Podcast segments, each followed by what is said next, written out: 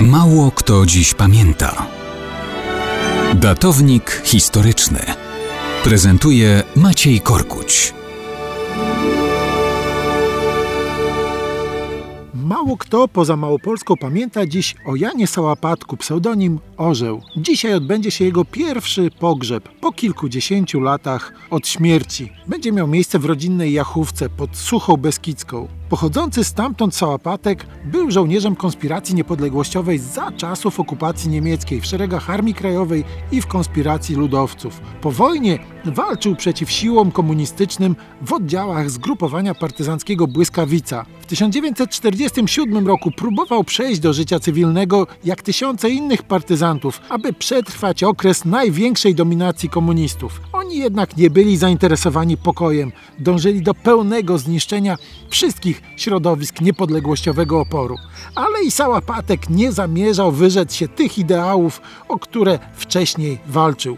Szybko wraca do walki w podziemiu niepodległościowym. Przetrwa w konspiracji kolejne lata. Przez ten czas był nieuchwytny dla już pozornie wszechmocnej komunistycznej bezpieki. Zginęło w walce i trafiło w łapy UB wielu jego podkomendnych.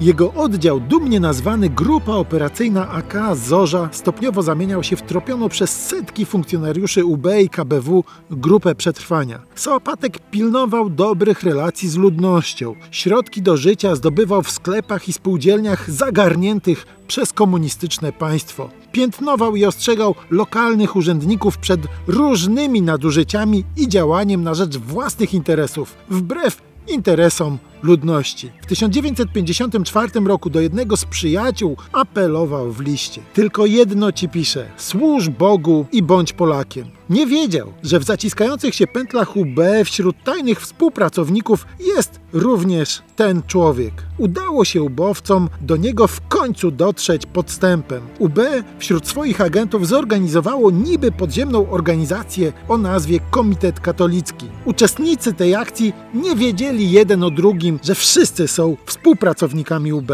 Komitet udawał, że dąży do podporządkowania Sałapatka, pozorując sytuację, w której jego samodzielność utrudnia plany szerszej działalności niepodległościowej. To do niego trafiło.